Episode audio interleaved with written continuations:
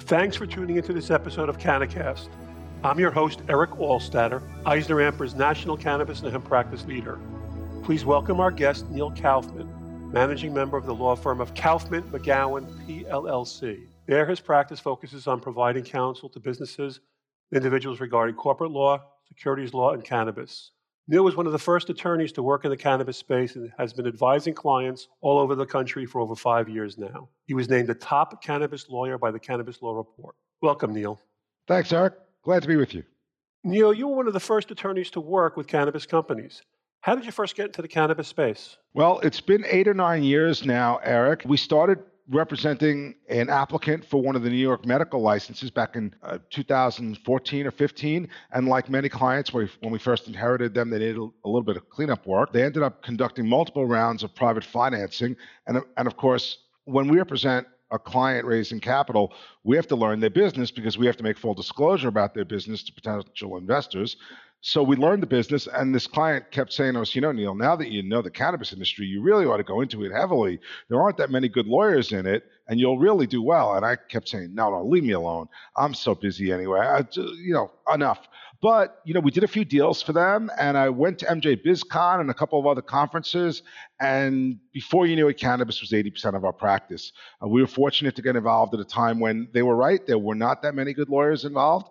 And uh, you know, we were real securities and corporate lawyers, uh, bringing those skills to bear, combining that with our hands-on knowledge of the industry. Uh, we were able to successfully brand ourselves as a high-quality provider, and it's been all up from there. We've now participated in over two billion dollars of cannabis industry transactions. That's great. Neil, there's been some limited movement toward federal legalization. In early October, we had what is being referred to as Biden's marijuana pardon. What does this proclamation do, and what doesn't it do? The Biden marijuana pardoned federal convictions for simple marijuana possession offenses, and that included offenses within Washington, D.C. itself. But it did not cover convictions under state or local law. So it really had somewhat of a limited impact, and I would characterize that as not really much movement towards federal legalization. In fact, there's been very little movement towards federal legalization. And the Biden administration also uh, asked that the federal government review the current scheduling status of cannabis as a Schedule One drug under the Controlled Substances Act. That is a time-consuming process which needs to jump through a whole bunch of regulatory hurdles. You know, there's a whole specific legal process that has to be followed, where ultimately the decision will be made by the Attorney General based on the recommendation by the Secretary of Health and Human Services. That process has at least begun but I don't think we should be holding our breath for that to uh, legalize cannabis anytime soon. In fact, rescheduling cannabis down to a higher schedule would not really solve the structural legal problem with cannabis because FDA approval would still be required for any cannabis product that made medical claims, and that would put in jeopardy the entire medical marijuana industry, where all these companies right now under state law are making medical claims about their cannabis products. And I don't think anyone can really predict how those would be treated by the FDA and the DEA under a new regime that still required FDA approval of making medical claims for uh, drug products. What we really need is a statutory remedy like what has been done for tobacco and nutritional supplements. That would be a much better fix. That's probably the ultimate ultimately the way that cannabis will be legalized on a federal level in this country, and there's no sign of that happening whatsoever. The Safe Banking Act has passed the House now about six times, only to fail and die in the Senate each time, which it did again last month. What happens to it now? What's the future for the Safe Banking Act? Well, nobody really knows for sure because Mitch McConnell got it stripped out of the Defense Authorization Act and continues to refuse to allow it to be included in the uh, federal budget bill, which is what proponents are pushing for. We don't really know. You know, there's gonna gotta have to be a deal to be made about the uh, federal debt ceiling and the budget.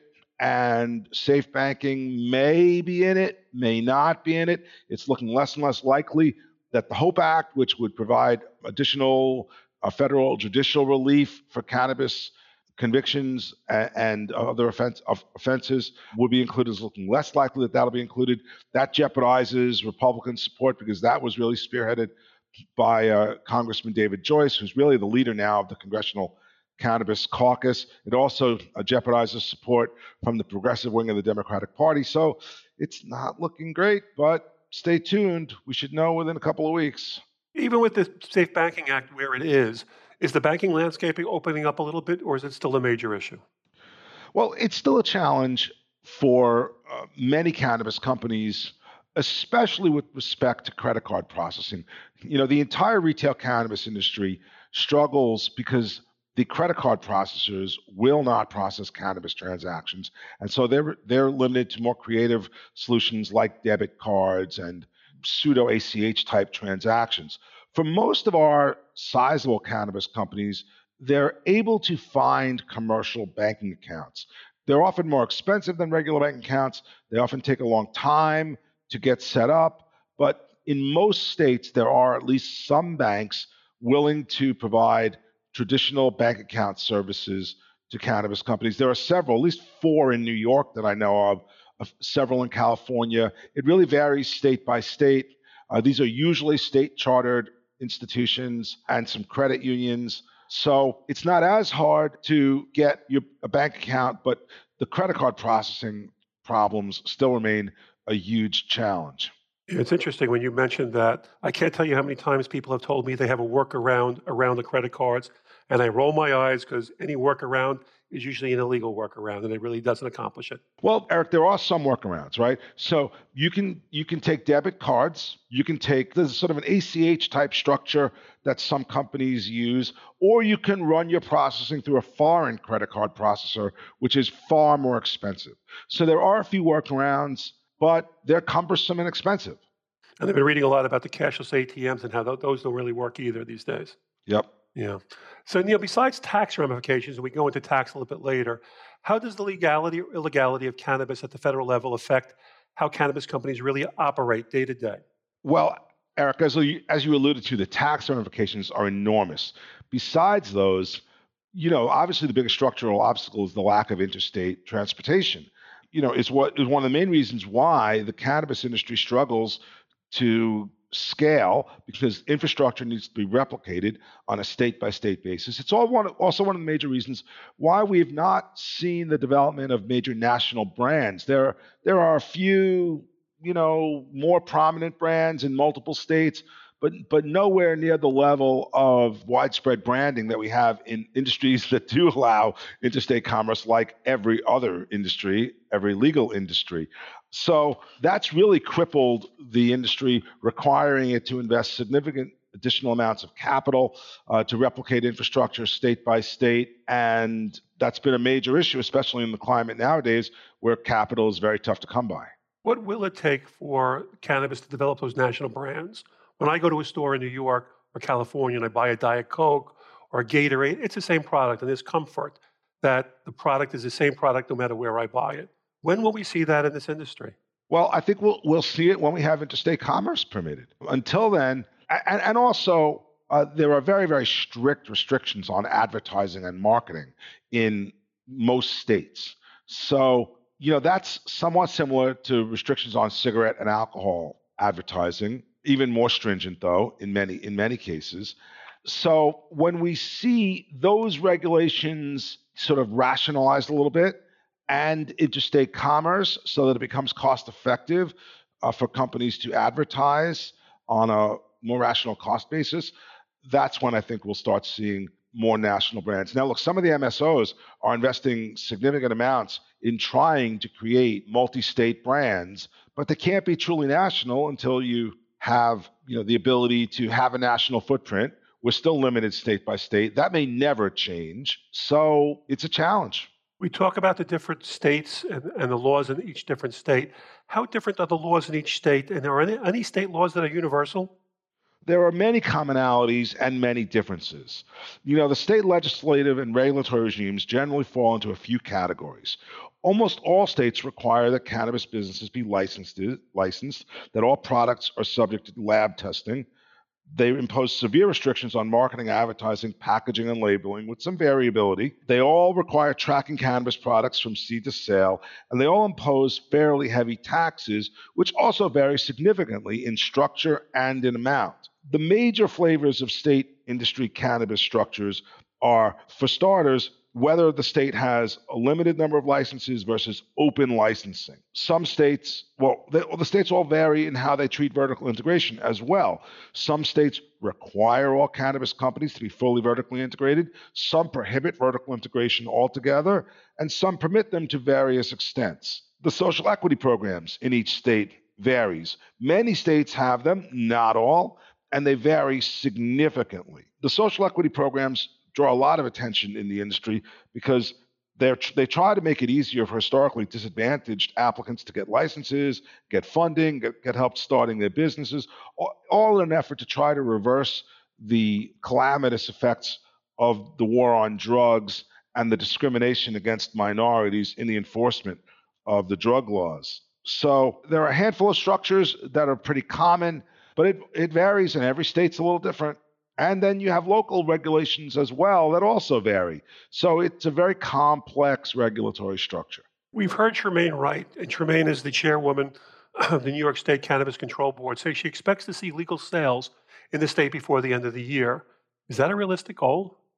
Well, you know, it's not really clear, Eric. The Office of Cannabis Management and the Cannabis Control Board here in New York have taken some steps to try to make that possible, including by allowing retail licensees to uh, commence delivering product from warehouses.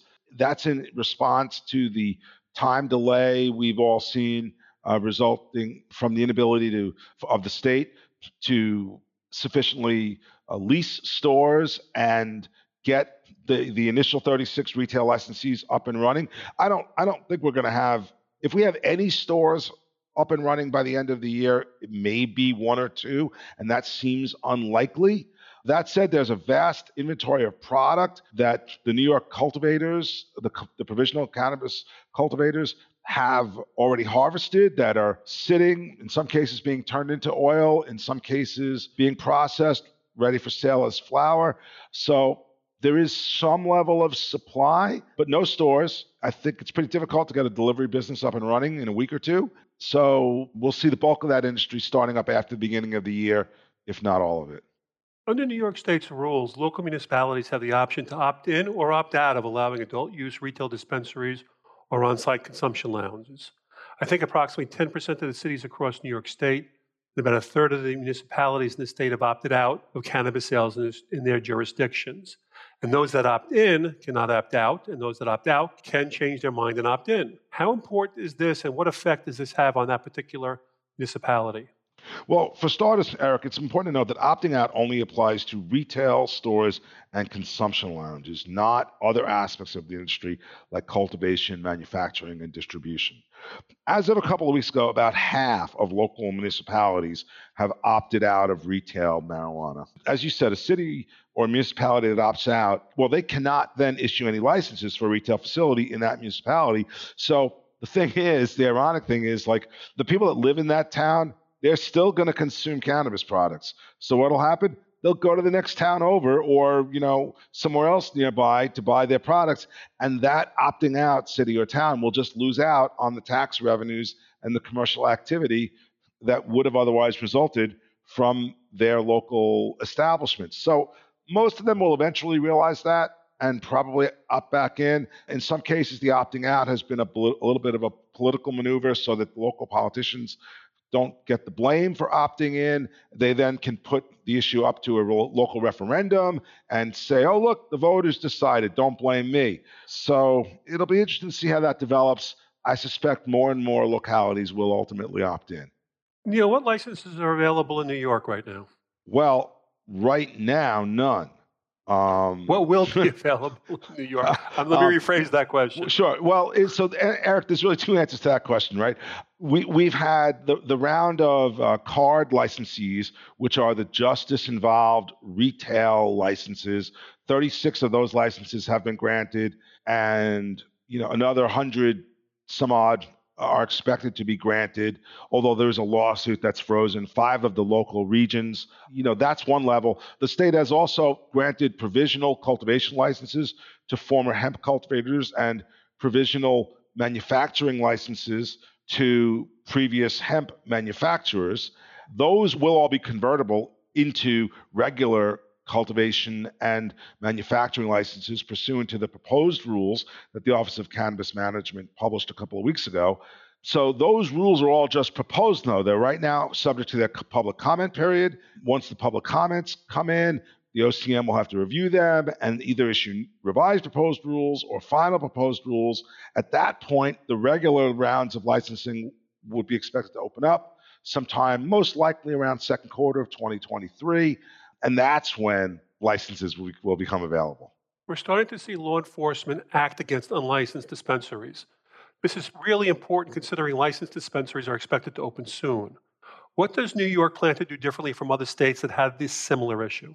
Well, that, that's very hard to tell because we haven't seen anyone out there actually analyze exactly what's been done in each state. New York has taken several steps to address the black market, particularly because the legislators and the regulators that are formulating the new state legal market they're motivated in part by rectifying the injustices of the war on drugs. So they were initially reluctant to take criminal action against black market cannabis operators. But now that they're building their own system, they've developed a little bit less tolerance based on the view that, hey, I, you know, I'm building a new legal system. We can't have these people circumventing what I'm building. And so the state passed a bill that empowered the OCM to seize cannabis from illegal operators and the tax and finance department to penalize them. So there are fines of up to $50,000 avail- uh, available to the tax department for each violation, as well as a Class A misdemeanor for one violation and a Class C felony for additional violations if within five years of each other. Police have towed and seized cannabis products from the weed trucks on the streets of Brooklyn and Manhattan at various locations, mostly uh, over community responses to parking complaints. Even though some of those trucks were only selling CBD products, OCM also has sent cease and desist orders to 52 unlicensed cannabis merchants in July, and they, they've told landlords that if they rent to unlicensed cannabis operators, then they will not be able to rent to licensed operators when the time comes. They've threatened fines, they've threatened criminal penalties. Hard to say how that compares to, you know, every other state, but that's the sort of the scope of what we've observed being done here in New York. Neil, Colorado and Washington were the first states to legalize adult use recreational cannabis, and in 2022, Mississippi, Rhode Island, Maryland, and Missouri joined the club bringing the total number of states legalizing adult use recreational cannabis to 21. Number of states legalizing medicinal cannabis currently number about, I think, 38. What states do you see are the next to join the club, and what states will never become a member?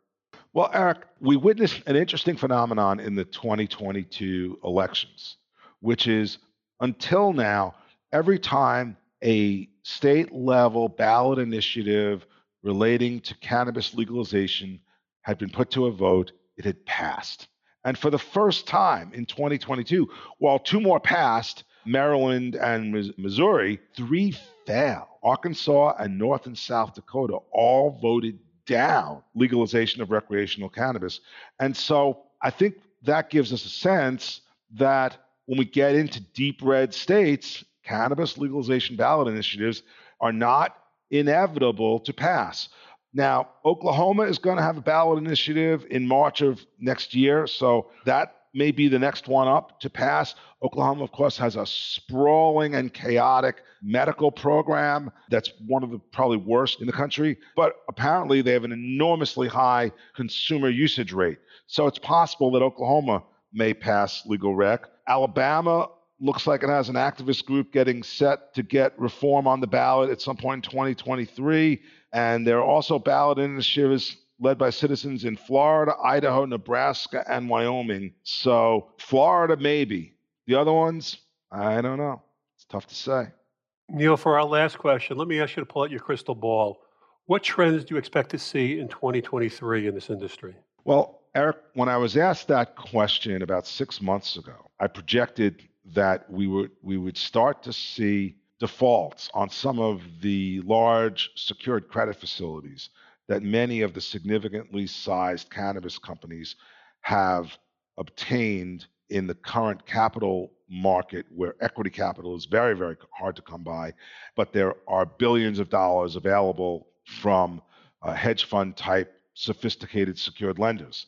Lo and behold that prophecy has come true And we are seeing defaults starting to trouble many cannabis operators because it's just difficult to generate positive cash flow with the tax burden and, and the lack of economies of scale that are ever present in, in the cannabis industry. So I think I would predict now that 2023 will be the year of cannabis industry secured debt workouts as lenders and borrowers work through the covenant and payment defaults that have started and are likely to become more prevalent in the current price suppressed environment for cannabis companies. And you know the lenders can't very well start utilizing their remedies for for the huge proportion of borrowers that are likely to fall into default over the next year or so and so we're going to see workouts and renegotiations and waivers and you know all that kind of activity. So all these bankruptcy lawyers who hadn't had haven't had much to do for the last few years, while cannabis is not eligible for bankruptcy in the U.S., you know they'll be able to start focusing on some of these workout deals. Do you expect to see a lot of consolidation? Well, we have seen a huge amount of consolidation over the last several years. The M&A market in cannabis was red hot until a few months ago it has now cooled down significantly as many of the big players have run out of cash or and or seen their stock prices under pressure, thus making acquisitions more expensive. So the market has definitely cooled. I think what we're going to see now is um, more of a surge. Well, and I think we already are seeing uh, a surge in distressed acquisition. Thanks, Neil, and thanks for listening to Canacast as part of the EisnerAmper podcast series. Visit eisneramper.com slash cannabis for more information and podcasts. Also, please visit www.kaufmanmcgowan.com for more information about Neil and the law firm Kaufman McGowan, PLLC. Join us for our next Canacast podcast. We'll discuss other budding issues.